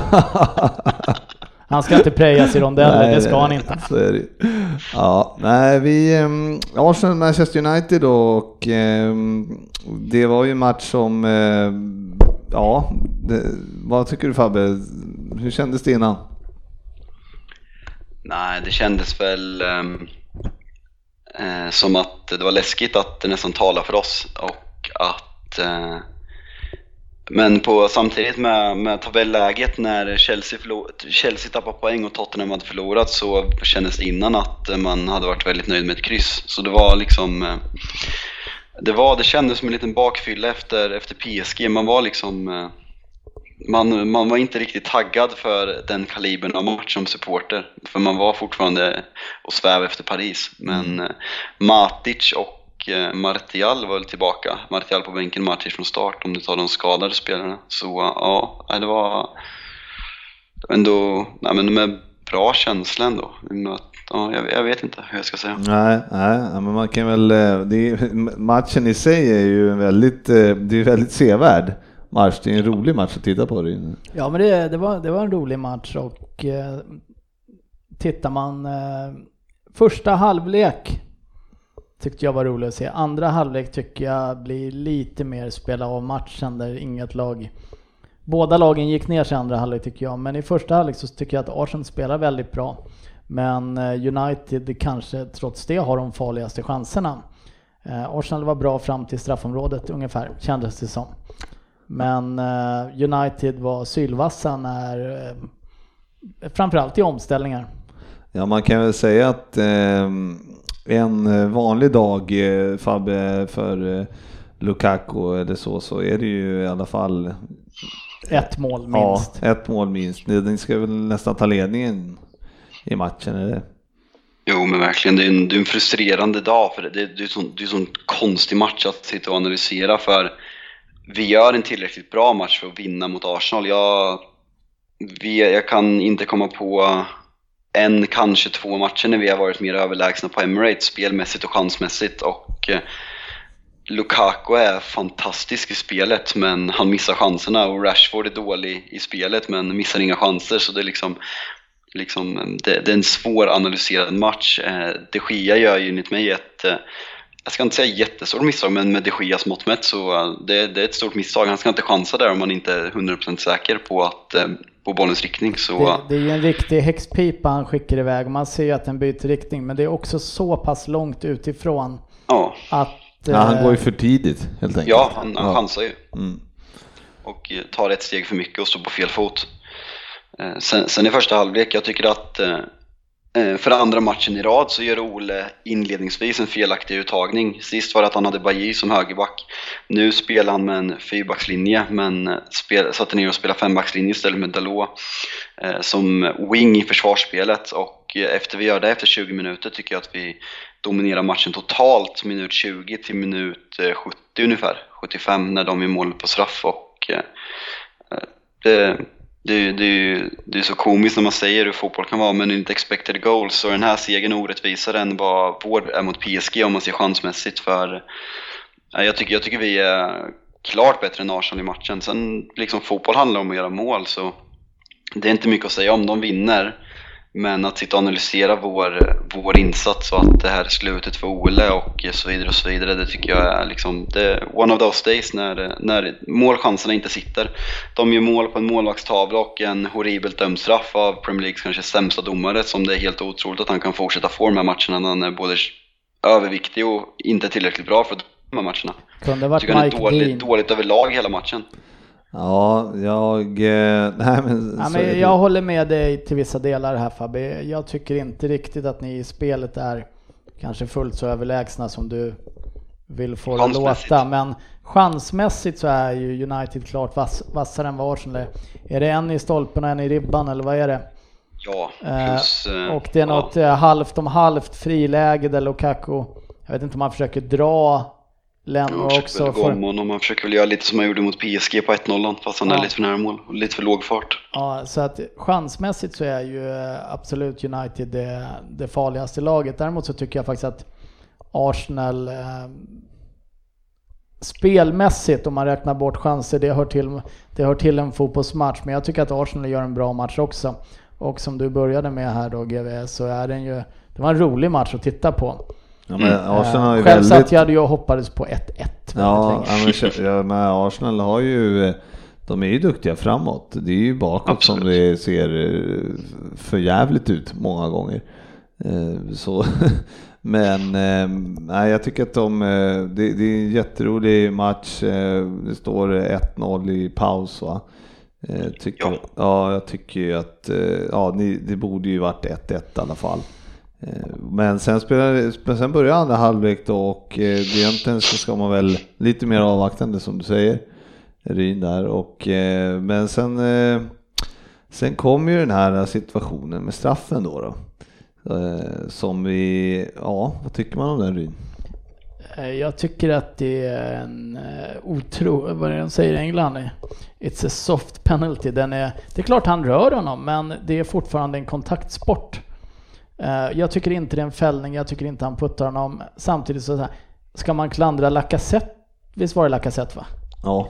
ja. Alla forwards lägger sig i det där läget och det är det som har blivit jäkligt tråkigt med fotbollen att du kommer inte hitta en enda forward som försöker stå när han känner den kontakten för han har inget drömläge att skjuta och han är under bevakning och det som stör mig lite är att jag tycker att domaren står helt perfekt. För att Plus se en att assisterande det... i ännu bättre position. Ja, jag såg till och med någon bild idag tror jag det var när de har tagit från egentligen andra sidan planen. Mm. Han har en gata, jag kommer inte ihåg vad domaren heter nu, jag är dålig på domarna. Moss. Moss. Moss. Nej just det, Moss, Moss. heter han. Mason. Uh, Båda flintskalliga. Han har, han, har en, han har en gata framåt och titta på det här. Uh, och ska det börja bli straffar för alla sådana här lägen och jag, Tottenham har fått billiga sådana här. Liverpool har fått ett par billiga. United har säkert fått ett par. Arsenal har fått ett par. Men det här tar ju bort hela kampmomentet för det kommer ju sluta med att ingen kommer våga gå in i en duell i straffområdet. Så det kommer vara om nio omgångar i Premier League. Ja. ja, ja det är sant. Eh, jag vidhåller dock det jag har sagt tidigare här att ja men nu filmar, om det nu bedöms som en filmning här. Det gör det ju inte i det här läget, men om det skulle ha gjort. Det är bara, ska man bli av med filmningar så är det bara att börja stänga av spelarna på en längre tid. Jag, jag kan inte se något annat sätt och bli av med ett beteende som är så fast etsat hos samtliga lags Frågan är var, spelare i det med, läget. Med VAR där, alltså hade han gett fan i och dömt och låtit romrummet liksom kolla på det. Ja, det sen, tror jag. Ja, det, förmodligen så det var ju vad vi, det är ja. inget de har sagt att de ska göra, men det var ju där vi såg i fotbolls-VM, något som jag inte gillar med var att exempelvis Sveriges straff mot Sydkorea, om det, jag kommer inte ihåg om det är Marcus ja, Berg eller Toivonen som blir fälld, eh, när han, liksom det, den domaren står perfekt och ingen kan missa att det är straff, men min spekulativa känsla är ju att han, han inte tar den och väntar in varummet och jag tror att vi får domare som är rädda för att ta beslut för att, eh, och vänta på VAR, vilket jag tycker inte att det ska vara så. Nej, jag har haft samma åsikt som du i det väldigt, väldigt länge och jag tror ju kanske inte att VAR, det är klart VAR är lösningen, men det kommer sitta någon annan och du kommer få se och ha rekommendationer och säga och titta och säga här är det någonting. Jag tror att det... Men just i den här situationen känner man ändå att det, där hade det varit bättre att han inte blåste och sen så hade de kunnat, hade man kunnat uh, hört och då hade de sagt nej det är ingenting. För att om man... Så blåst får ni kolla på honom och då Ja jag vet men, nej, men jag tror inte att de hade gjort det. Det är det som är grejen. Alltså blåser han, där... Det är klart han tar, att han tar bort den där. Det är ingen i hela världen som kan säga att det är straff förutom Per Svensson. Men äh, äh, det, det, är det ena, jag, som, som jag sa innan, det, det är inte, man kan inte klandra Lacazette för att han lägger sig i det läget när han känner kontakten. Problemet är inte var eller inte var, för du kommer alltid kunna lura en domare på något sätt. Mm. Då måste man titta på beteendet istället. Vad är det som får... Det, det, är värt så mycket att få den straffen i förhållande till vad du kan råka ut för. Ja, Ett gult kort, det är ju kattpiss. Tre veckolöner för de här, det hjälper inte heller. Ja men nu tar jag fem men, miljoner av det. Ja men du får fem miljoner veckan efter ändå. Det, det är en Porsche mindre de kan köpa. Eh, ska man bli av med, man, jag tror man måste titta på roten till beteendet för man ska bli det. Och jag kan inte se något annat än längre spelaravstängningar. För då drabbar det både individen och klubben. Ja, nej, men det har ju varit Men det måste på. ju å andra sidan börjas någonstans. Ja, nej, men jag hade, jag hade en uh, lyssnarfråga här från Ramin uh, Shujaye, tror jag han heter. Och uh, han, han, tycker liksom, ska man bestraffa en spelare som filmat i efterhand då? Och, eh, och han syftar ju förstås på Lacazette och, och då undrar man, eh, men en sån, eh, alltså Lacazette filmar han eller är det för att han bara... Jag, jag, alltså, jag, tycker ram- aldrig att, jag tycker aldrig att det där kan bli en avstängning för Nej, filmning. Han precis. känner kontakt och, eh, och, och lägger sig för att han vet att han, han är ett svårt läge för Freddy fattar om honom. Det där är att förstärka, det är inte att filma och jag köper att Lacazette gör det. Jag hade försvarat om en av mina spelare gjort det där. För det där, han känner kontakt och är i en dålig position och lägger sig lite enkelt. Det där är enligt mig inte en filmning utan domare och assisterande domare är, är, eh, är de som gör ett, gör, agerar felaktigt i den här situationen. Ja, nej men det är ju så. Det är ju en kampsport Men som det- man säger och det är ju, jag menar, Det man- det man vill upp- ramlar ju. Det man vill uppnå, eller som jag tänker i alla fall, det är ju inte att Alltså gränsdragningen, filmning, förstärkning kan man väl diskutera i evigheter. Men så länge det finns så inetsat att det är värt att ta chansen så kommer folk slänga sig i de där lägena. Och jag är ju personligen mer inne på att ja men blå straff då. Och så titta på det sen. Bedöms det som en filmning i efterhand? Ja men grattis Arsenal, ni vann matchen. Men Lacazette spelar inte de nästa fem, eller Dele Alli om det skulle varit han. Eh, så länge det finns ett beteende och en straffskala som inte matchar, alltså det- det är så mycket mer värt att få en straff än att dra på sig ett gult kort för filmning. Det finns aldrig någonting som kommer få folk att sluta kasta sig. Vid Nej, minsta, vid nej, minsta men lilla det kontakt. Nej men så är det ju. Men, men eh, just i den här situationen, om vi pratar om den här matchen, så tycker inte jag att det är det är, det är, man ska inte dela ut ett gult kort utan man ska bara ta det som en kampsituation och bara låta den vara. Jo, men och vi- inte så att spela vidare. Det är, eh, liksom, det är fotboll. Man, eh, man får faktiskt röra varandra i fotboll Ja, utan men, att man måste blåsa frispark hela tiden. Liksom. Ja, jag tycker att den här, det var ju två väldigt tveksamma straffar i matchen Tottenham-Arsenal också innan och det är, ju, Mm. det är ju nästan exakt samma läge. Så då var det Aubameyang som gick omkull va? Ja, inte straff. Ja, inte straff då heller, men det blåses för en straff. Och det är ju samma situation. Återigen, beteendet att lägga sig ner, det, det är för vanligt och förstärkning då? Ska man bli av med det? Jag tror man måste ta i med hård handske. Jag, jag tycker det är så tråkigt att se. Eh, och det, men jag förstår absolut att Lacazette tar chansen. Mm. Jag skulle också ha gjort det. Mm. Ehm, um, man, man kan väl säga i matchen, eh, det blir ju 2-0 Fabbe och eh, luften går ur. Eh, samtidigt har ni inte något att sätta in heller. Uh, ni har ju kämpat mot uh, i veckan, kanske lite trötta ben också, men det finns ingenting kvar att, att, att ta liksom. Ja, nej, de gör ju 2-0 på det där och det känns lite som att luften går ut. Vi tar in Martial och eh, Mason Greenwood som eh, gjorde Champions League-debut i onsdags och får göra Premier League-debut nu. Men eh, sista 20 är ju horribla och eh, jag vet inte om vi är trötta eller vad, det, eller vad, vad, vad som sker för det är liksom det är 20 minuter kvar mot ett ganska dåligt Arsenal försvarsmässigt och eh, det känns inte som att vi försöker. Jag, jag vet inte varför, om det beror på onsdagsmatchen eller frustration på en felaktig dömd straff. Det, det är väl egentligen egentligen enda negativa som vi tar med oss den här tillsammans med den felaktiga taktiska starten på matchen. Eh, den negativa, för jag tycker 20 minuter kvar, man ska kunna trycka på och eh, gå, gå för en kvittering. I alla fall försöka. Ja, nej, men jag tycker det. Men det är väl som sagt eh, att eh, ni har inte så många att sätta in längre. Eh, eller för tillfället. Så då det är väl klart att det är eh, kanske lite trötta ben och sådana saker som, som gör det också. Rent psykologiskt så är det ju jobbigt att åka på ett 2-0 mål också när man kanske tycker att man borde är förtjänt 1-1 eller kanske till och med ledning utifrån chanser. Det är klart att luften går lite ur en. Eh, Ja. Det, det blir väl en mental eh, block också att det blir väldigt, väldigt jobbigt när man åker på det. Så att, eh, och jag tycker hela matchen går ner i kvalitet ännu mer efter det och jag tycker inte andra halvlek är speciellt sprudlande från något av Nej. lagen heller. Men om man jämför med första halvlek som var riktigt, riktigt rolig. Han, eh, Aubameyang slår för övrigt, det var roligt när man såg grafiken när han skulle slå straffarna för att han hade slagit på exakt likadant eh, alla sina straffar, precis bredvid målvakten, lite till vänster, lite till höger. Förra veckan räddades den mot Tottenham och, och sen slog han en sån här strumprullare igår. Jag vet inte om jag, ska man säga att det är en Ja, bra det- straff liksom? Ja, den går in. Det, Men, det är roligt med Aubameyang och Arsenal-fans där. De bara, "Åh, kolla, han tittar inte på bollen när han slår till straffen. Han kollar bara på målvakten. jag vet inte om ni har hört talas om Thomas Brolin, ganska känd fotbollsspelare i, i Sverige, spelar i Parma och Leeds och IFK Norrköping bland annat i, i början, mitten 90-tal. Han eh, gjorde det här ganska ofta på straffar och mig vetligen missade han inte en enda så nej, Aubameyang strumprullare, jag, jag vet inte om det är så häftigt. Nej, den, framförallt är den ju alltid, den går in, men, eh, men den är ju, när, när den väl räddas, då är den inte lika, då är det inte så vackert om man säger så. Ja, men jag, jag tycker bara att det finns två, två straffar. En bra sitter och en dålig går inte Ja. i mål. Eh, sen kvittar det hur den går in. Straff, en, en straff ska vara mål.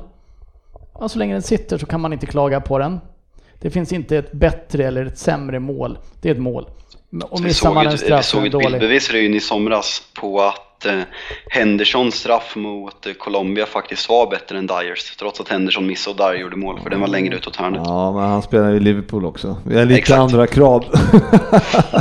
Nej, men eh, det, det är väl, jag menar, det, det är en jättesäker straff så länge målisen chansar och han vågar vänta. Ja, ja, det blir mål i alla fall. Eh, Jag, eh, eh, Erik Johansson här eh, vill jag också lyfta fram eh, en spelare som jag tycker har växt på sistone också. Det är ju Leno i kassen som har håller nollan några gånger här nu tror jag faktiskt. Och eh, han var faktiskt bra den här matchen.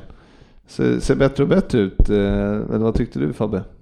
Jag tycker han är matchens bästa spelare. Eh, Ramsey utmanar väl eh, tack vare att Arsenal vinner. Ramsey är också fantastisk. Det, det är inte många som pratar om det, att Arsenal tappar sin eh, bästa mittfältare enligt mig. Eh, med ganska bred marginal. Eh, men nej, Leno fantastisk match och eh, gör grymma räddningar på eh, tv- två av Lukakus lägen och sen även har någon annan stopp som är, jag ser eh, Bra målvakt, bra första säsong i England. Vi vet alla hur många, många unga som kommer till England har svårt med, med eh, att acklimatisera sig. Så uh, hatten av till Reno. Absolut. Är han så ung? Nej, jag vet inte. Jag tänkte kolla Ja, den. jag var tvungen att fråga bara. 23, 24 hade jag gissat på. Ja, jag, jag har faktiskt ingen aning. Jag, jag bara undrar åldern på. Nej, jag tar tillbaka det jag sa. Han är 27 år. 28, ja. ja men eh, i alla fall en väldigt bra match. Nej, men det- ser det en- bättre och bättre ut. Absolut. Eh, Däremot så håller jag Ramsey som match. Jag, jag förstår inte att de inte... Kan, man, kan, de, kan Arsenal betala över 300 000 pund till Özil så är det ju bara att slanta upp det Ramsey vill ha för att få behålla honom. Nu är det ju för sent. Juve är ju smarta alltså. Tar honom, det var free transfer va? Free transfer. Ja, förra året tog de ju våran Can free transfer också. Kedira också, Pogba. De har gjort lite fina, Pirlo. De har gjort lite fina affärer. Ja, verkligen. De, är, de spelar om eh, alldeles strax. Eh, Mm. Fast, ja. I Champions League när Hade vi spelar in jag det här. fått ha tvn på medan vi spelar in det här så hade vi kunnat se Nej. försnacket. Nej, ja, Det hörde jag. Se försnacket. Fan vad intressant. Ja, det är jättekul. Ja, vi ska dra lite, jag tänkte dra omgången som var eh, faktiskt. Och eh, då kör vi så här. Mm, mm, ja, det är härligt. nu hade det varit bra om jag hade haft eh, resultaten här också. Men eh, jag jobbar på det. Eh, ge mig en sekund. Ska jag dra dem? Ja, gör det. Ska jag ta till min programledarröst då? Och vi börjar med Crystal Palace Brighton 1-2. Southampton Tottenham 2-1. Newcastle Everton 3-2 efter en makalös vändning av Newcastle och en oduglig målvakt i Pickford. Leicester med Brendan Rodgers vid spetsen slog ett odugligt försvarsmässigt fulla med 3-1 på hemmaplan. Eh, Huddersfield torskade precis som vanligt och Callum Wilson var tillbaka och gjorde 1 plus 1 för Bournemouth som vann med 2-0. Cardiff slog West Ham på hemmaplan med 2-0. Manchester City körde över Watford med 3-1. Liverpool slog planenligt Burnley och hakade på med 4-2. Chelsea eh, räddade en sen poäng efter ett mål genom Hazard efter att Raúl Jiménez fortsatte göra mål och alltså 1-1 mellan Chelsea och Wolverhampton. Och avslutningsvis så avslutades min födelsedag på ett värdelöst sätt när Arsenal turligt slog Manchester United med 2-0.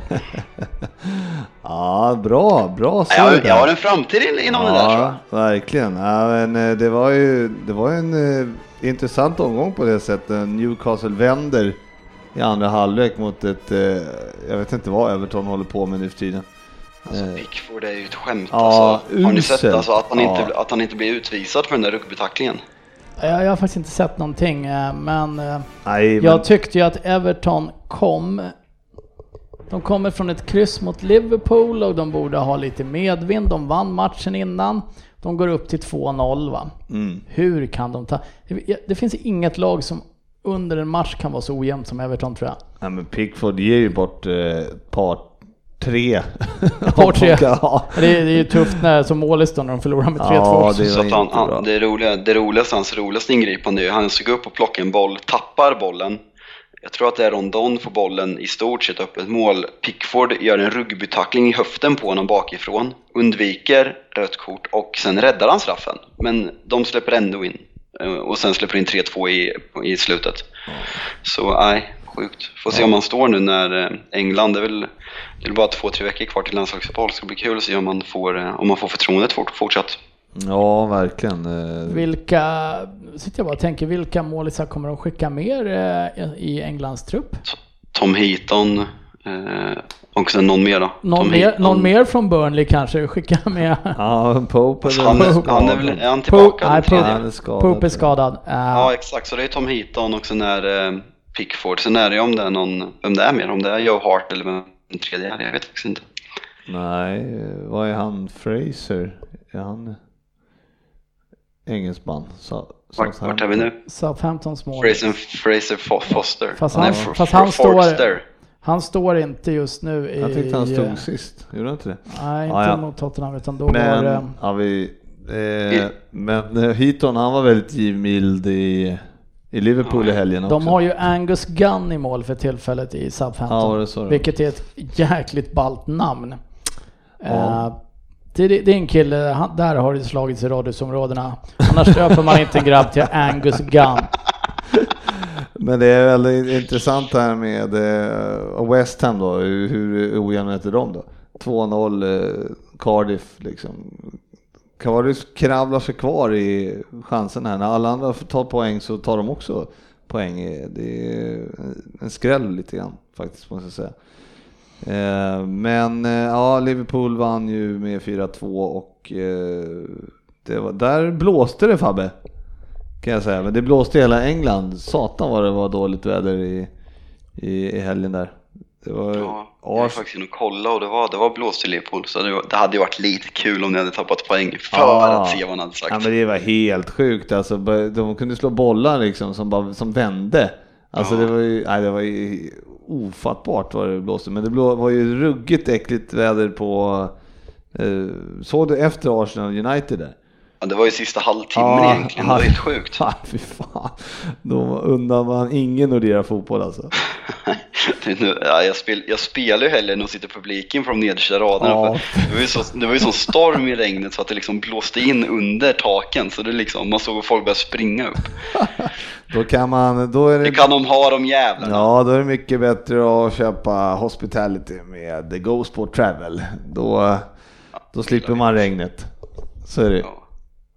Eller? Ja, vi, sitter, vi har ju ändå, det är, så, ja, så länge vi är i restaurangen ja, men vi har ändå varit ute på läktaren så blåser det in så skulle vi ju varit drabbade ja, också. Ja, ja, det beror på vilken. Man brukar sitta högt upp på, på under taket där. Har man tur så slapp man regnet. Det var ett skitväder i... Ja, det var det verkligen.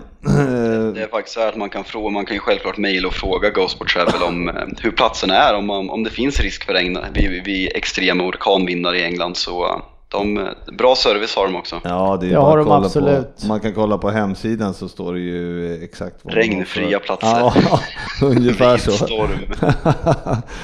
De är ju sällan, de platserna är ju sällan längst ner vid plan. Så är det ju. Eh, bra. Eh, Leicester alla- måste jag bara säga också, eh, Vardy 2% va? Tror jag. Ja, Ja. byter man in i fantasy. Ja, hade han redan faktiskt. Men, eh, Snyggt.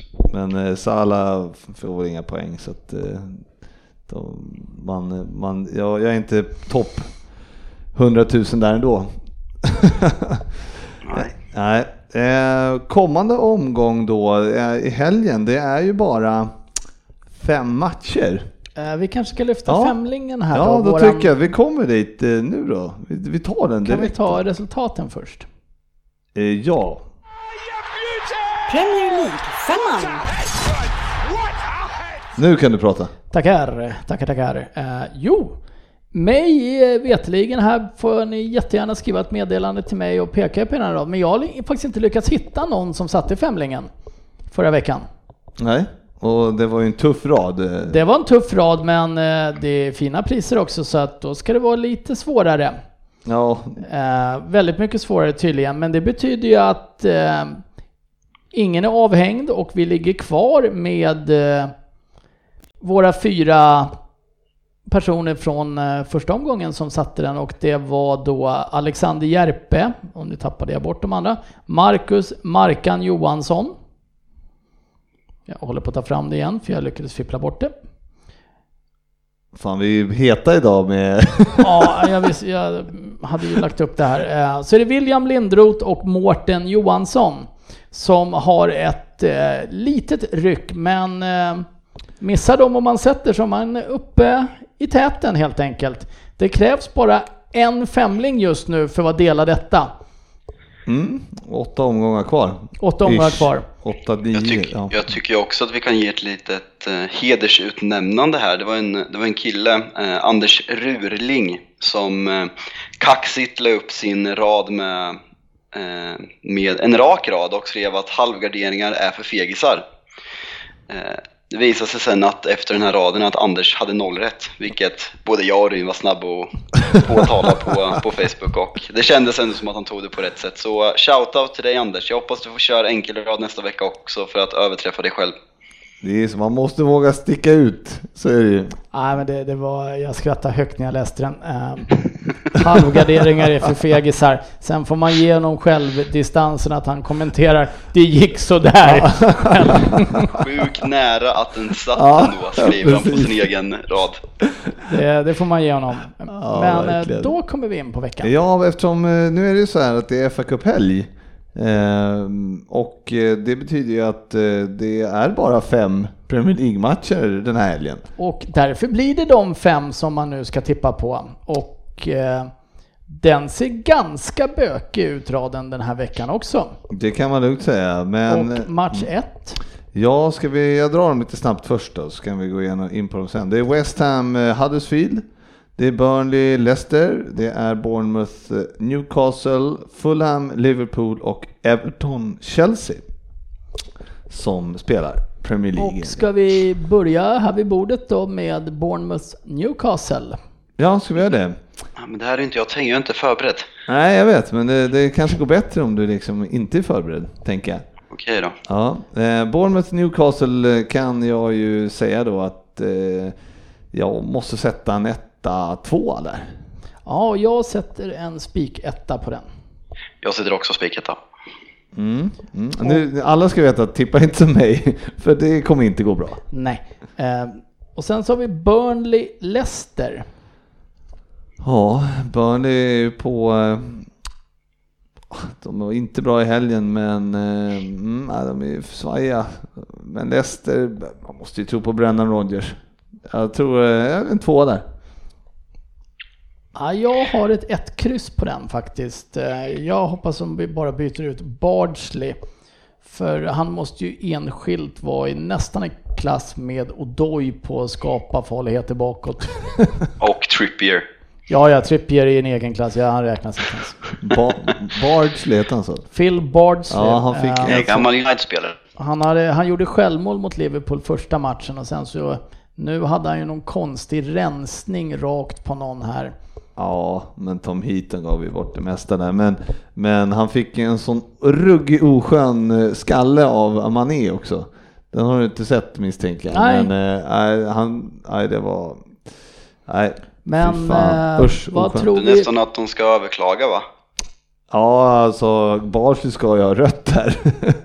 det, ja.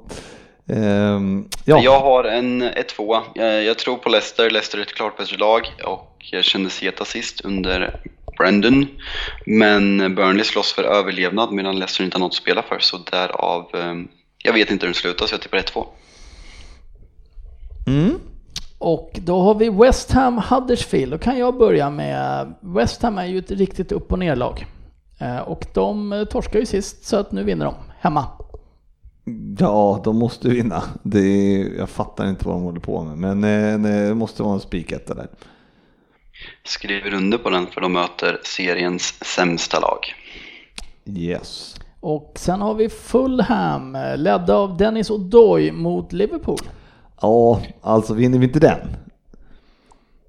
då är det inte bra. Nej. Eh, tvåa. Och jag skriver under på den tvåan. Och jag skriver under på den tvåan. Och Liverpool bör väl göra minst tre mål. Spelar O'Doy så är det garanti för tre mål. Minst, ja det är det. Så är det. Eh, Och så avslutar vi femlingen med Everton-Chelsea. Och där kan jag börja sticka ut. Jag har ett ett kryss. Oj, du kan börja sticka ut. Ja, ja det kan du göra. Ja, det det kanske inte är att sticka ut, men jag har ett ett kryss. Jag kryss två. Jag kör också kryss 2. Eh, Everton är i så dålig form alltså, så att jag fattar inte. Men ändå har de ju 11, men det är, ja, det är, det är jämnt i tabellen. Faktiskt. Men ja, uh. Ja, vad bra. Chelsea kan bila spelare i Europa League och eh, väldigt viktigt för dem med eh, Champions League-platserna så jag tror de kommer tillbaka. Ja just det, spelar de, vad hade de i första matchen Chelsea? Eh, De hade väl något, vad hade de för något, något ukrainskt lag? Nej, vad hade de? Ah, ja, strunt i det. Eh, tabellen är i alla fall oerhört jämn också för övrigt. Eh, Topp fyran är jämnare än någonsin nu. Ja, tyvärr. Nu. Ja. Tyvärr. Du hoppades att det skulle skilja sex poäng. Mm. Nu skiljer det en Ja, och tre en och tre. och fyra. Och fyra, ja det är tajt. Eh, Ställer man till det för sig själva så blir det jobbigt. Vi, Eh, Det är för dåligt av Tottenham helt enkelt. vi, vilka FA-cupen där har vi? Är, det, är ni kvar? Nej. Nej, United. Vi mötte Wolves borta på lördag kväll, sent. Ja, du ser. Sen lördagsmatch, halv nio tror jag vi spelar. Så kommer det bli eh, fest i eh, utkanten av Birmingham där i förorten. I medelklassradhusområdena. Ja, slåss inte bara.